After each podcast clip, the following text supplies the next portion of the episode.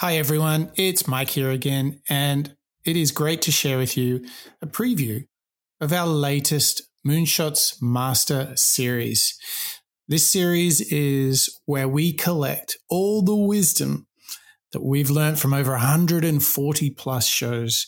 And what we do is we study a particular topic and we bring all the best clips and practices together so you get your own little masterclass. And what you'll get in each of the Moonshots Master Series is a show dedicated to your personal transformation or perhaps to problem solving, decision making, thinking better, all that kind of good stuff. Or lastly, it will be about leadership. Those are the three big buckets that all the Moonshots thinking fits into personal transformation, thinking better, and leadership. That's right. And we pick all of those great clips from superstars, entrepreneurs, and authors and wrap it all up together. Now, you're only getting a preview of this.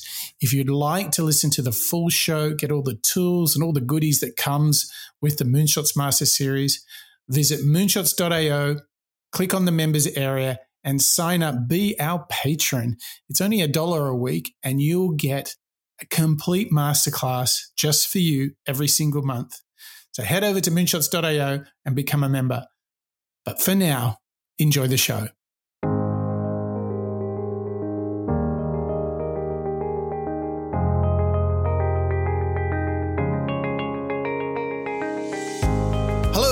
Welcome to the Moonshots Master Series. It's episode 11. I'm your co host, Mike Parsons, and as always, I'm joined by the most rapid man himself, Mr. Mark Pearson Freeland. Good morning, Mark. That's right, Mike. Today in episode 11, we're getting into something that's not only pretty rapid, but it's also very tried and tra- tested and really, truly works. Mike, today, I mean, we're getting into pretty interesting topics that you and I just love to do.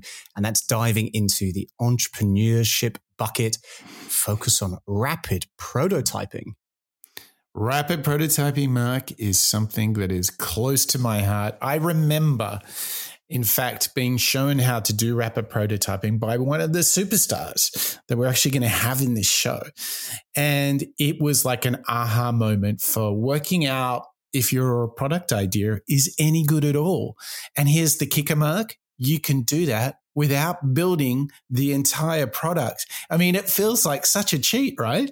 yeah, it does. It feels like a cheat from getting to a point of having an idea on, let's say, the back of a napkin, spending millions of dollars to build it, to then put it onto the, the, the store shelves and for it to fail. Instead, you can just do a little bit of prototyping, bit of testing, and whether or not to to launch it or make amends, it does feel like you're almost time traveling, and you can see what's going to happen to it before yes. you launch it. That's a great way of talking about it. the the The thing for me is that um, I want to make the case uh, for rapid prototyping, and you, you know, you mentioned you know going you know into the future. Mm. Um, you know, a lot of people have made, and myself included here, I'm, I'm, I'm no better than anybody else, um, of having assumed that their idea was great.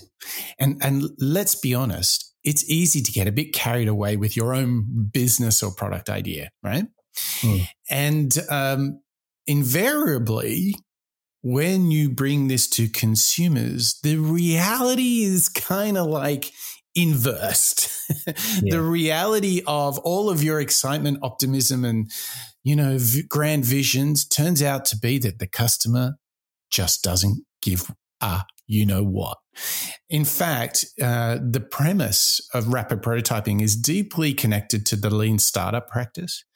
And the author of Lean Startup, his name is Eric Ries, he wrote the book because he testified to the mistake he made. He spent five years and $40 million building a product that nobody wanted. And he talked about the absence of testing, the absence of rapid prototyping is something that he went on to learn is what he should have done. It's why he created Lean Startup, and Lean Startup has been a massive success for him. So good on him. My point here, Mark, is we are way too often victims of wishful thinking. when we come with new ideas, new entrepreneurial thoughts, visions. However, we can all get through that if we embrace rapid prototyping.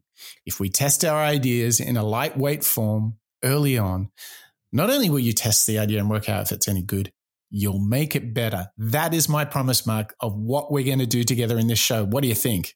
I mean, that is a good proposition there, Mike. So it's not only coming to terms with that painful experience of learning that your customers don't really like your product.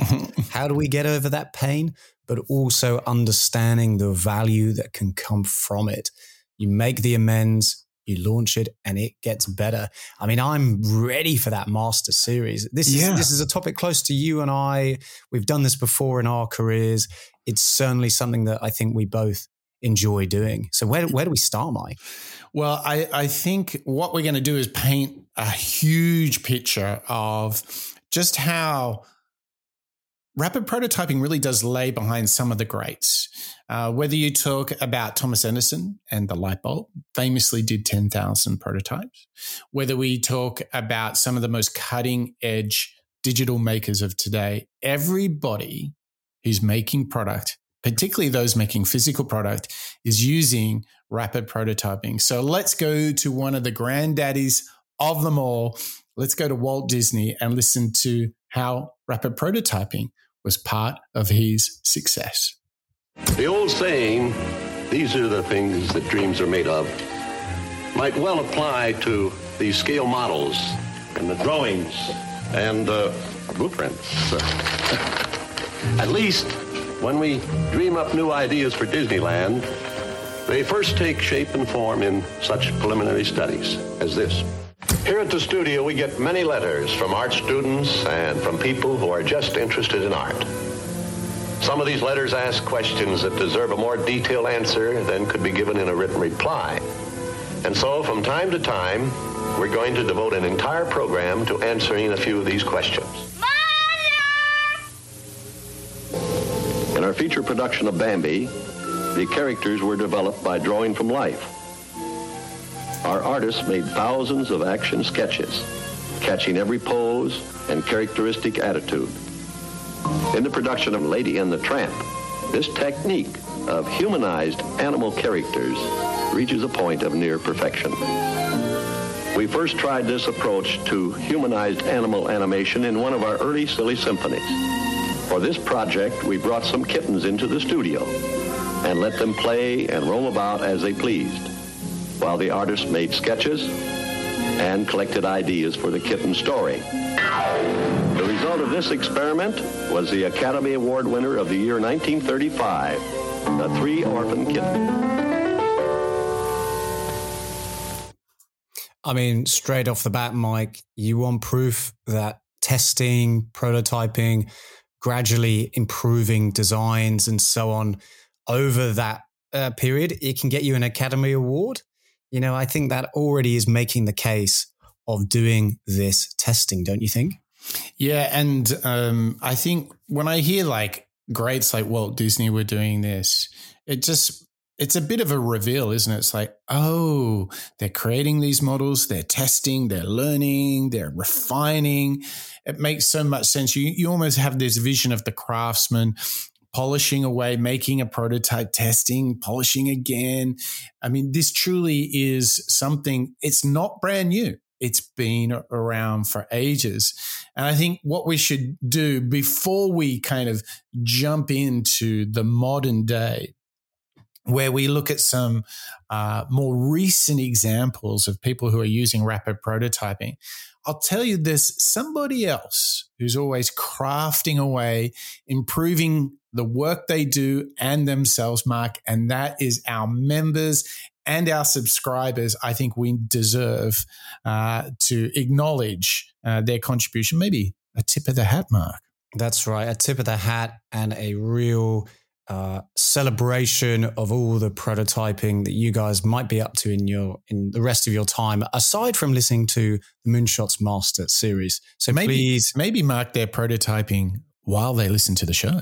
Oh, well, maybe during today's show, Mm. you can pause, rewind, really get into a comprehensive deep dive. Then, yeah, I think you're totally right, Mike. So, for all those who are listening along today with episode 11, Rapid Prototyping, please welcome Bob, Niles, John, Terry, Niall, and Marjolaine, Ken, Dietmar, Tom, Mark, Marjan, Connor, Rodrigo, Yasmin, and Lisa, Sid, Mr. Bonjour, Maria, and Paul. Berg and Kalman, David, Joe, Crystal, Evo, Christian, Hurricane Brain, Samuela, Kelly, Barbara, Bob, and Andre.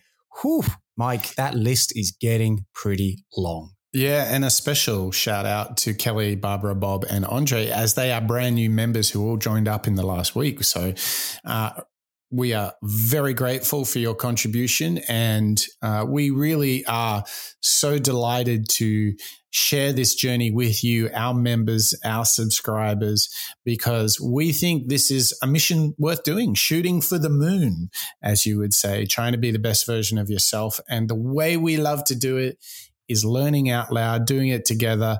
And we really are thankful. We are grateful for your contribution.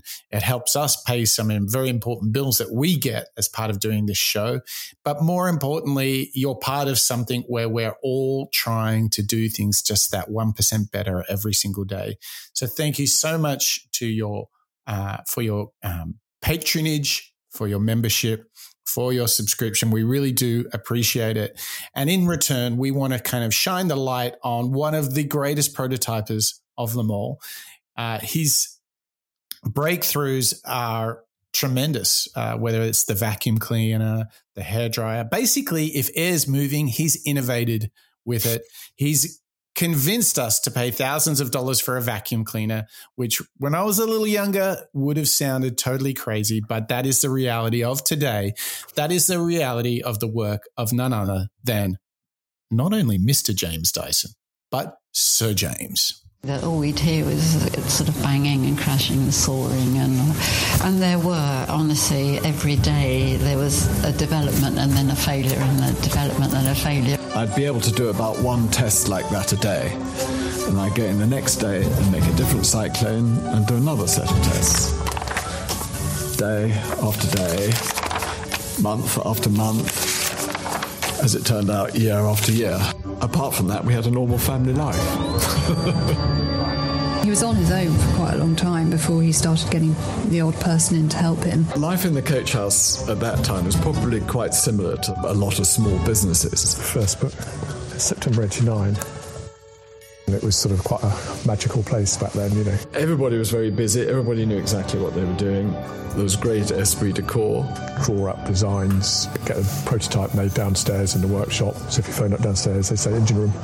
Maybe at the end of the day, we'd go down and sort of help out. And we hadn't got a salesman, we hadn't got a production manager, we had none of the structure and organisation that you have when you set about manufacturing something. We were merely a group of engineers developing a product at this stage. And I can remember the day when we actually made 100 machines, and that was sort of like a big sort of threshold to, to get to. You know, a small team of two or three people had achieved a full-on production line. It was incredible. Yeah, the speed with which it all changed. In the third year of college, from everyone talking about Philip Starck, Ross Lovegrove, Richard Sapper, you know, Alessi, to everyone talking about Dad in lectures in the third year. This is the designer of the future. This is a, a businessman and as this is someone who actually manufactures what they've invented. And it made me extremely proud. And, and I, I sort of realised then, uh, in fact, how unique he was and what he'd achieved. I mean, Sir